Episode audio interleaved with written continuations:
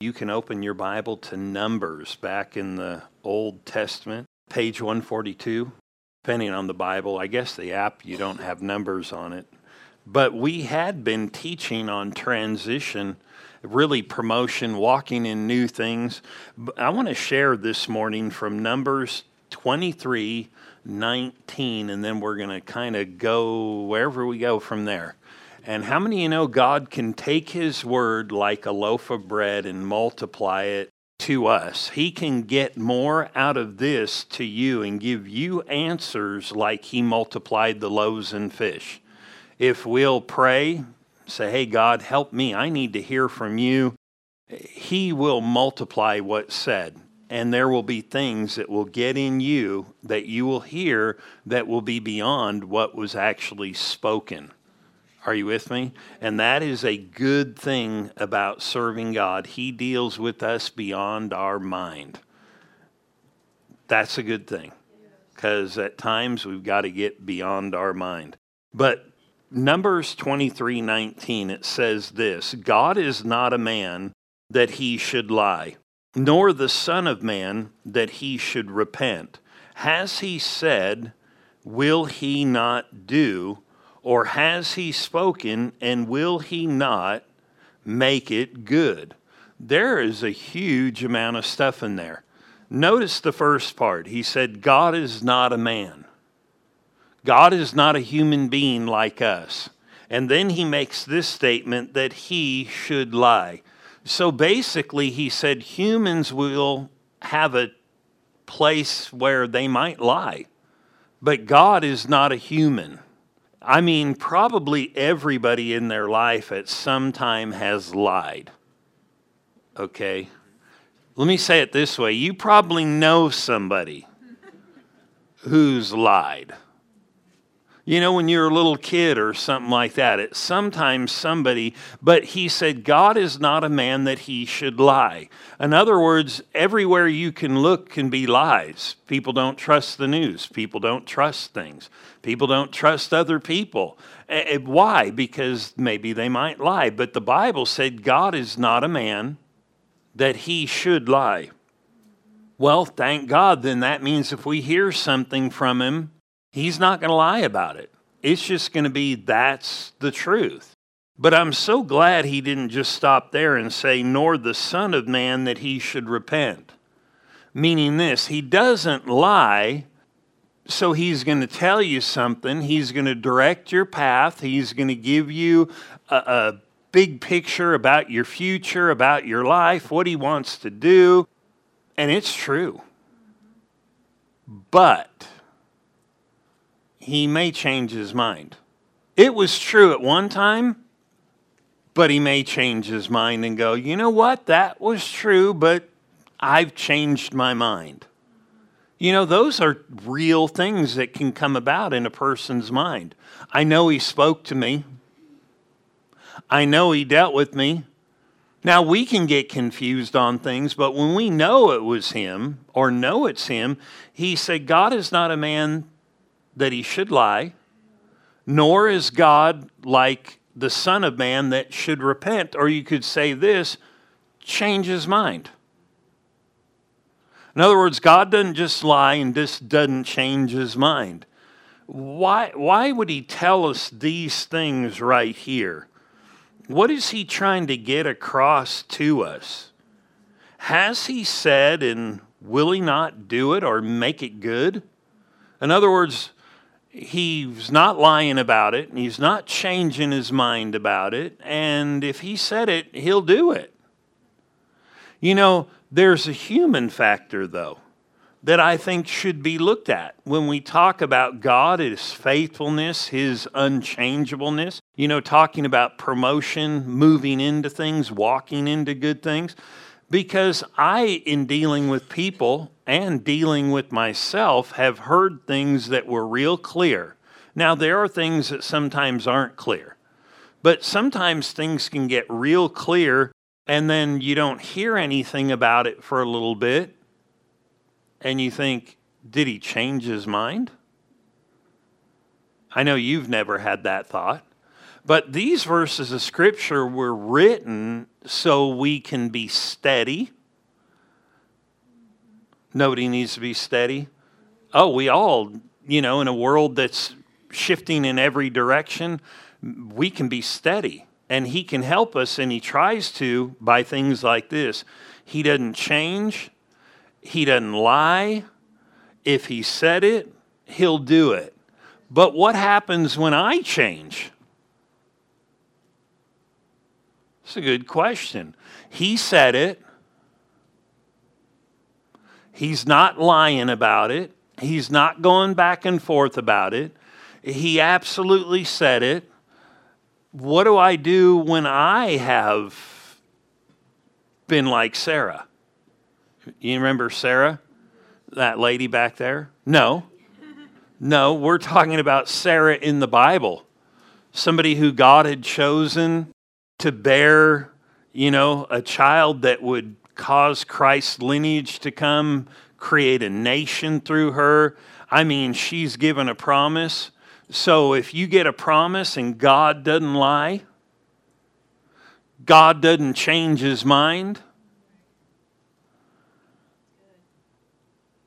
I mean, how good is that? I mean, if you're in Sarah's shoes, you got a God who's not lying, you got a God who's not changing his mind. I mean, this is good, but then Sarah jacks it all up. Sarah's looking at me back there. This is the Bible, Sarah. And um, but the fact of the matter is, she messed up. God gave a word that he would not change. He wasn't lying.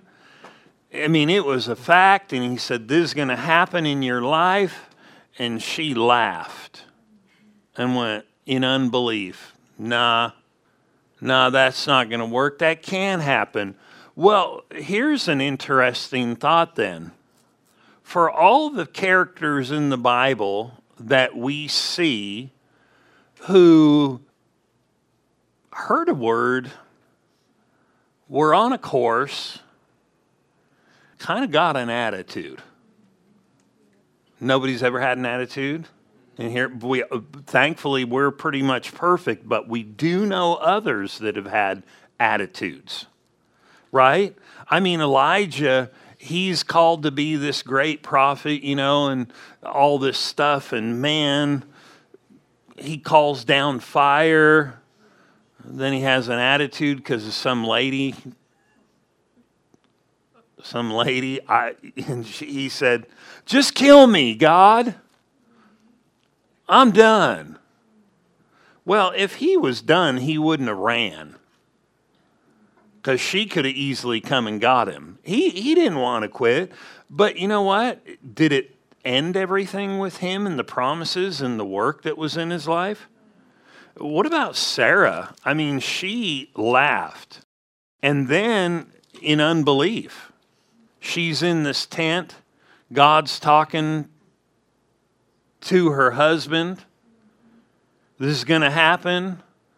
And she's just full of unbelief to this non lie, unchanging promise.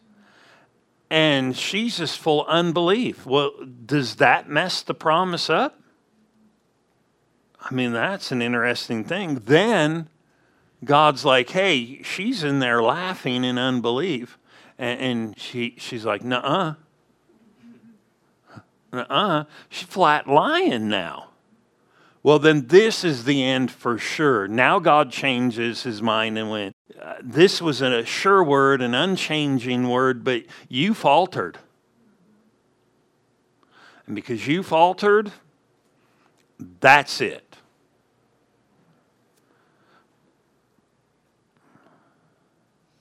Is that what happened? Some of you don't know the story. God's like, you know, some people like, wow, what a bummer. I faltered too. I guess it's over for me. God will just say stuff like, well, you watch and see, and this is what I said, and, and here we go. And somewhere along the line, Sarah in Hebrews 11 11 says this by faith, Sarah herself, by faith. What does that mean by faith? It means somewhere along the line, Sarah got into confidence. She did not start there. God had this big plan. She got out of confidence, started being squirrely. You know what that means? You know why they say that? Because you ever seen a squirrel run across the road? For some reason, they don't try to make it. They stop in the middle and freeze and turn back, and they're like, uh. And she was like that. That's why I'm not going to say, I'll mess up my message. But she was squirrely. And uh, we know Abraham wasn't the best, but he gained strength and walked in it. But somewhere along the line, that steady word from God that he wouldn't change about, that he said, This how it's going to be, she was up and down. She became confident in it. It says here, by faith, Sarah herself also received strength to conceive seed and she born a child. So when it says by faith, faith just means confidence, and faith comes by hearing God's word. How many you know when she first heard that unchanging, unaltering word? She wasn't too confident in it, but how many you know the word itself is confident? And she went, you know what? Somewhere along the line, as she moved forward, and it says through faith, she got the strength. That means she started accepting what God has said as a fact. She realized God is not a man that he should lie, or the Son of Man that he would change his mind. He will perform his word. Here's what you need to know then Sarah, in her up and down life, didn't disqualify what God said. Are you with me? Did not disqualify what God said. In other words, it didn't come to an end. God didn't go, well, you know, you could have done better there. I'll go find somebody else. But He literally, she came from the place of wavering to the place of trusting. And let's go back to Numbers 23, or maybe you're still there. But Numbers 23, where he said, God is not a man, and I've got to get back there. And you can find, though, through the Bible where people were up and down, but eventually they walked in. Even the disciples were this way.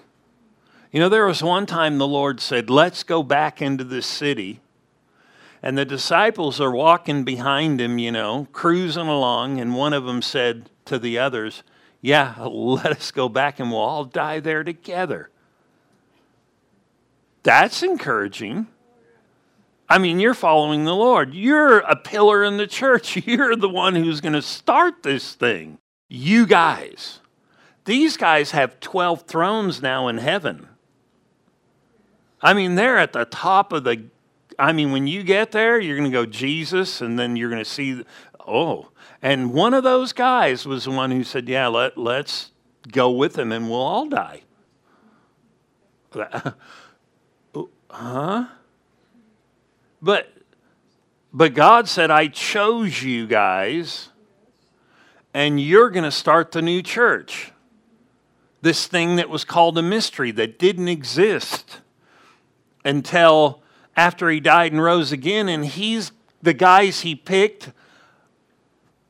You know, the movie The Dirty Dozen, you know, they were not the. But there were qualities in them that humans didn't recognize. Are you with me? There were qualities in them that if you just looked at them, you'd think, wow, look who he picked. You know, mighty David's mighty men of valor. You know, we talk about them. Go read their lives. They were a group. But he seemed to do okay by picking them. And when the Lord picked these 12, he didn't just go, all right, let's pick some names out of a hat. Oh, can we put this one back? I know that Peter guy. We just put that one back, and that's Peter again.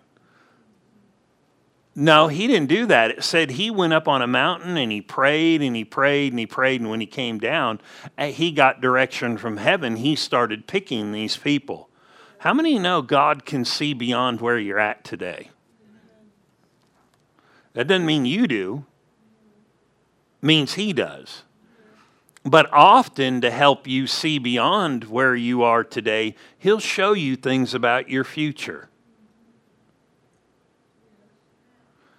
And sometimes you go, How does this connect from here to here? What's in the middle of it? You are, and God picked you. And so when he said certain things to Sarah or to different ones in the Bible, I mean, could you imagine? You pick a guy that we're going to we're going to set up the kingdom of God in the earth through you guys and they're like, "Yeah, let us all go with them and we'll all die." that means the whole thing's going to end. I don't know if his thinking was exactly correct. Jesus had told them, Heaven and earth will pass away, my word will not pass away.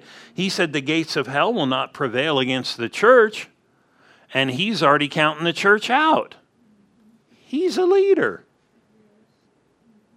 Well, then he's out the door. No, he wasn't out the door. Go back to the 19th verse.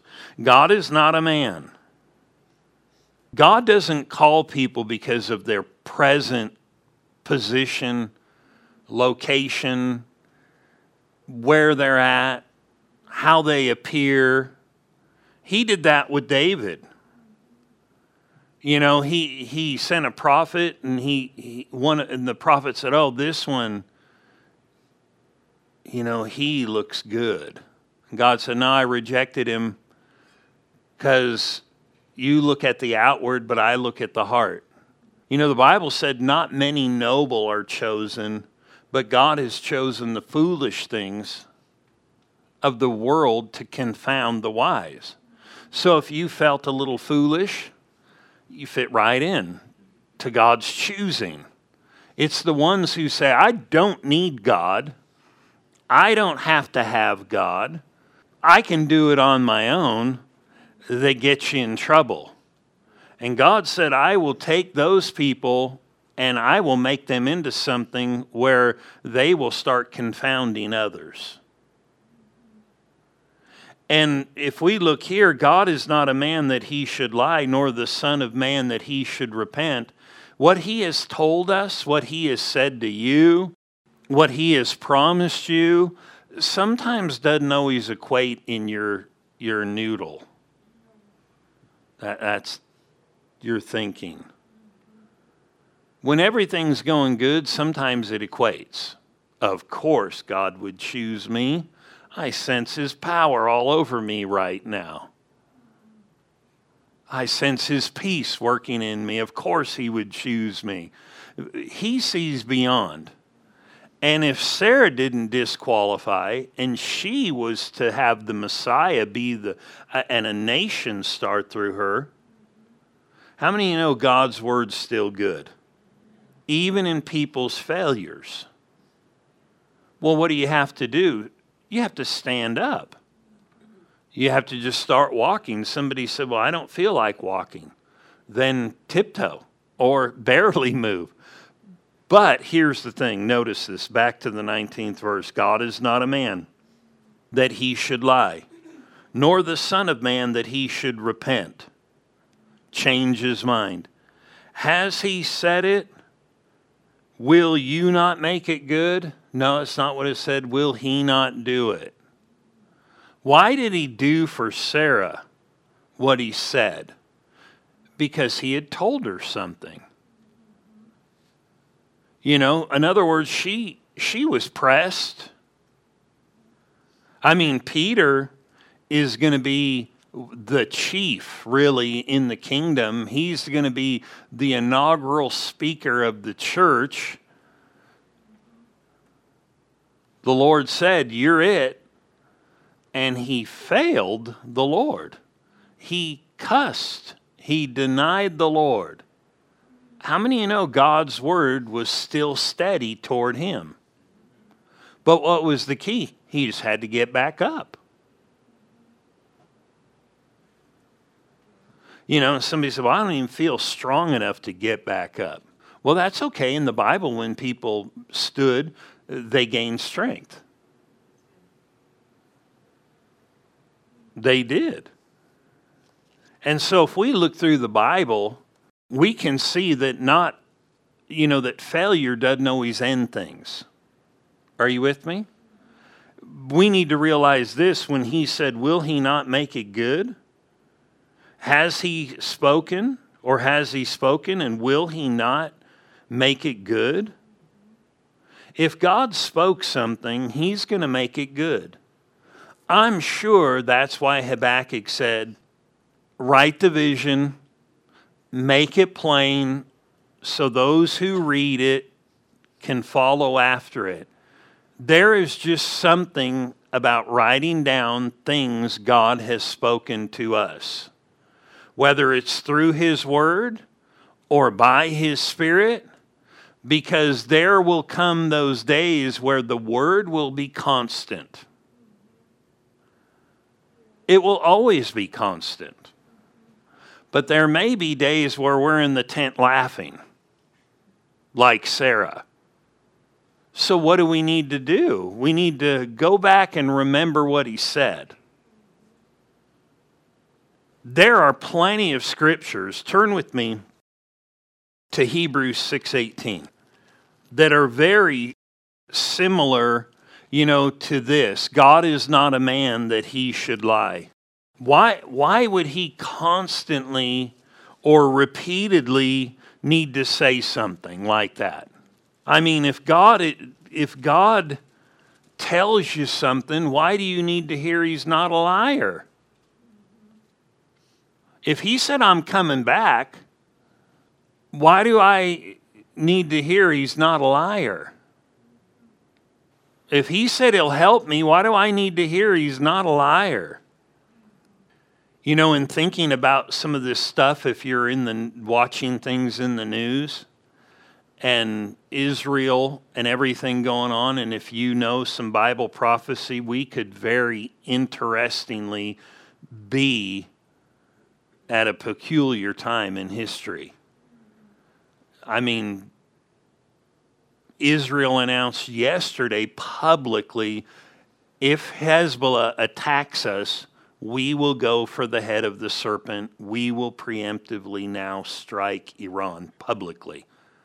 Man, if you know Ezekiel 38 and you look at the nations, there's eight of them or so mentioned in detail, but really though they only make up five like because some of the nations like turkey you know one part and another part make up the whole thing.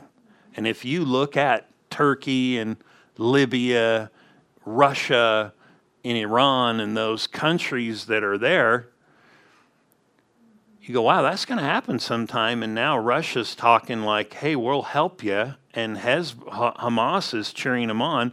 Now, I'm not trying to say we're at the Ezekiel 38 war, but if God told us things and we're on a time clock, and this is why I was going to say this, then God's not a man that he should lie. If this comes down to it, then so be it. If it doesn't, it's just the rumblings and people are aligning themselves. But what got me about this and looking at these things and remembering some stuff, I thought, if you read Ezekiel 38, it says it will happen at the end of time, way later. But this was the interesting thing that before it would happen, it said he would call his people back from the earth to the land. We know that happened in 48. Then it said he would later on call people out of the north, his people from the northern parts. What's so interesting, that happened when the Iron Curtain fell 25, 30 years ago. And it's almost like, I wonder if people realize where we're really at. Like it's almost like that doesn't even exist in people's thinking. That we're well beyond that of of uh, something on the time clock that says we're in the latter days. Like toward the end, eh, So if God's not lying and he put yesterday's news in there a couple thousand years ago so we could know some stuff, then everything else he said is true too. How many times have people failed in the earth from the time Christ died and rose till the time that Israel's last group came from the north? Didn't stop it didn't stop it. Notice this Hebrews 6. What am I getting at? God's word is true. You know, people who have failed can get back up. God sees things in us that He wants to use, and He wants to transform us into something that is a bright, shining light to the world, there is major potential in the believer. Somebody said, I don't know. No, if you got saved, He made you brand new in spirit. And how many believe that if His word is true, His word is unchanging, His word is powerful? Would you agree? If He doesn't lie, look at this. Hebrews 6, verse 18, it says that by two immutable things in which it is impossible for God to lie. In other words, God made a promise, then God made a promise. And really, it's saying, in the context, why did God have to say it twice when He won't lie?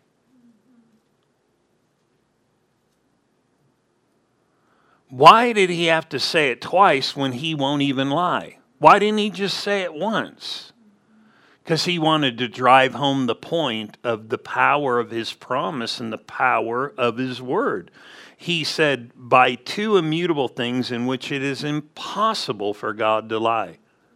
In other words, if I tell you, hey, I'm sorry, and I cannot lie, you don't need to hear me say, I'm sorry again about that. Why? Because I won't lie. It is flat a fact. You're forgiven. I forgave you. You don't need me to repeat it to you. The repeating it has got nothing to do with me. It would have to do with you because I cannot lie. You get what I'm saying? Meaning, if you're God. So, what power is there behind God having to say something more than once when he can't lie? He's trying to drive home the fact what I've told you, what I promised you, is flat a fact. And if you go up and down or whatever, just get in there and stick with it and know that it's true. Titus says something very familiar. Timothy, Titus, the first chapter, the second verse says, In hope or expectation of eternal life, which God, who cannot lie, promised. You know, it might be good for us to think whatever God's promised, He doesn't lie about. Well, then that means if I waver, I can always run back to that promise because it won't change. I can always run back to what he said because it won't change. He said, In hope of eternal life, in which God, who cannot lie, promised before time began. In other words, he promised this before even man failed, and man failed, and man sinned, and then death came to man, but it didn't change that he had promised this and guaranteed this before humans ever messed up, and it still worked. I said it still worked. What, what am I getting at here? Doesn't matter where you're at, it's where you need to go. It's, you need to know that if He promised, it's good. His word is good. Turn to James, the first chapter. This is real interesting to me to read this verse in the first chapter because we're talking about humans who may change, but God's word does not change. One thing I know about God's word to us, whether it's written here or things He's quickened, there is like medication in those words to your soul. There's like peace for your mind. When you hear something from God and He deals with you, no matter what's going on, whether you're up and down like Sarah, there is medication in His words. They minister peace to the inside, they minister confidence to a person. And the big thing is, it's not like speculative, where if you step on speculation, there's no ground you, you just sink. But if you step on something sure like God's word, it will hold you up. But I'm going to look at this and we'll close over here in James, the first chapter, concerning our life, the promises that pertain to us. You know, if you'll ask God, will you remind me of what you talked to me about? I think that is a legitimate thing that believers should talk to God about. What have you really said to me? The Bible said if anybody lacks wisdom or the skill to do or the ability to apply, said let him ask of God who will give liberally. But it's interesting he said if. That means sometimes people don't lack.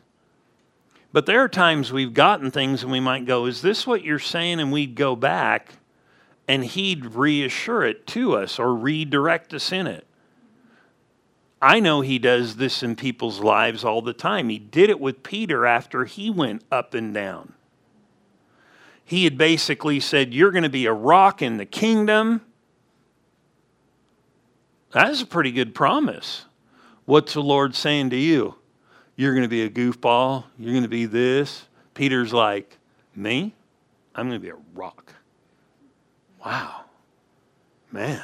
Now, God didn't say that about other people. But I mean, people, you know, hear this prophecy about Peter, rock. Well, then obviously, all the problems that are going to occur are going to happen with the other 11. Because this dude, a rock. He's going to preach the first sermon. What about that rock promise? And Peter said, I'll tell you what, he's trying to act like a rock. If anybody denies you, it won't be me. Just to let you know. And all the disciples heard that too. And Jesus said, Nah, you're gonna. And he blew it. And when the Lord appeared to him again, he said, Well, I'm not a man that I should lie. I told you that, but you messed up. Sorry. No, that's not what he said. What did the Lord do to him? did the Lord tell him, You need to repent right now? You know what the Lord said to him? All he did was talk about divine purpose. He said, Feed my sheep. And he said, Do you love me? And he said, Yeah. And he said, Feed my sheep. Said, Do you love me? Feed my sheep. Do you love me? Feed my lambs. And Peter got frustrated and was like, You know I do. You know my heart. But what was his call all about from the beginning? To feed the sheep. Did his wavering? Now, I'm not promoting wavering. I'm not promoting, let's go mess up and do something dumb just to see how faithful God is. No, because those things hurt us. I mean, Peter was hurting. Could you imagine you deny the Lord and he he was not, you know, it says he wept bitterly or sorely. So we know he was hurting about this. He didn't want to do that to the Lord. I mean, could you imagine now you've got an appointment with the Lord? Great, he rose from the dead. You know, I mean, he didn't just die, he rose from the dead. Now I got to see him right away. I saw a video the other day that popped up. It was this airplane where this uh, steward was rude and this guy was like upset because he kept telling put your seat back up and they were just flying and uh, then all of a sudden an engine popped and blew out and the and the pilot said don't worry we're going to make it yeah we got one more these planes are made to fly this way and then the other one went poof, poof. Anybody see this? And uh, all of a sudden he said, You guys all better call whoever you want to, because this is it. So you hear all these people calling their loved ones, except for this guy that went to recline. He said, Why call them? He calls the car place and starts tearing them up. You know, you did this, I'll come down there and I'll fight you. You get ready. I'm going to beat you up and all this. And then he, all the people are like, whoa. And he's all, why are you calling all the people you love? Just do this. And they all start calling people and tearing into everybody. And then the pilot comes back on, just kidding. The plane's going to land. We'll be okay. And they're like, oh, great. We all called these people and caused all this problem because we thought we were going to die. And they're all, in other words, like, Peter, I got to see the Lord again. He rose. And then the pilot came back out and said, No, just kidding. The plane is really going to crash. And everybody went, Yay! Yay! Well, I'm sure Peter was like, Ah, oh, I've jacked this thing up. And now the Lord rose. I got to go see him. And you know, when the Lord went and saw him, he didn't say, Well, that was the end. You know, the promise was for this if you were totally perfect. But you know what? His words to Peter were medicating, they helped him. You know, God's not a man that he should lie. This is why I said it would be good for us to go back and ask God, what, what have you told me? What, do you, what have you wanted me to do that maybe in my own self I've thought, nah, this won't work or it can't work? And he said, if you ask for wisdom, he said, let him ask and he'll give it. Turn to James 1 if you're not there and verse 17. You know, I mentioned this the other day, I think at prayer, about people who are even afraid to to die because they think, oh, I'm going to have to stand before the Lord. I said, you know, there's got to be something wrong in somebody's head if they're afraid to stand before the Lord. I, I, wonder if they, I said this, I wonder if they think getting into heaven is like getting into a gang and you get jumped in, blood in, blood out. So, you know, everybody's cool with getting in there and living, but it's that first day when you have to stand before the Lord. How could that be? Like he's going to beat us all up and he's like, You're in the gang. You're like, Getting here, don't want that to happen. Living here, want that to happen. You know how many people think that way? Oh, great, we got to stand before him. His blood washes us.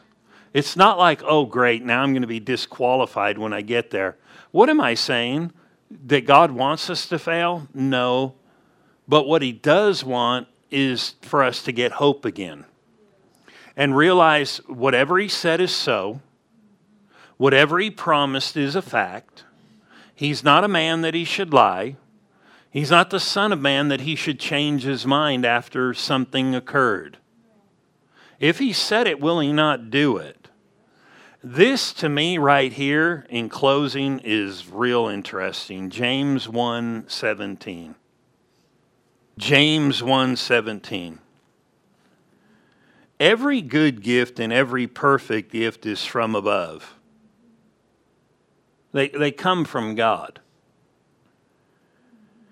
comes down from the Father of lights, with whom there is no variation or shadow of turning. In other words, this is how God is. He doesn't change, these things come from Him. You should expect good from God. Hebrews 11, 6 said, Without faith it's impossible to please Him. That means be confident in Him. Then He tells you to what to be confident in. He said, For he who comes to God must believe that he is, and we do. And then there's the other thing you have to believe that he's a rewarder of those who will look to him,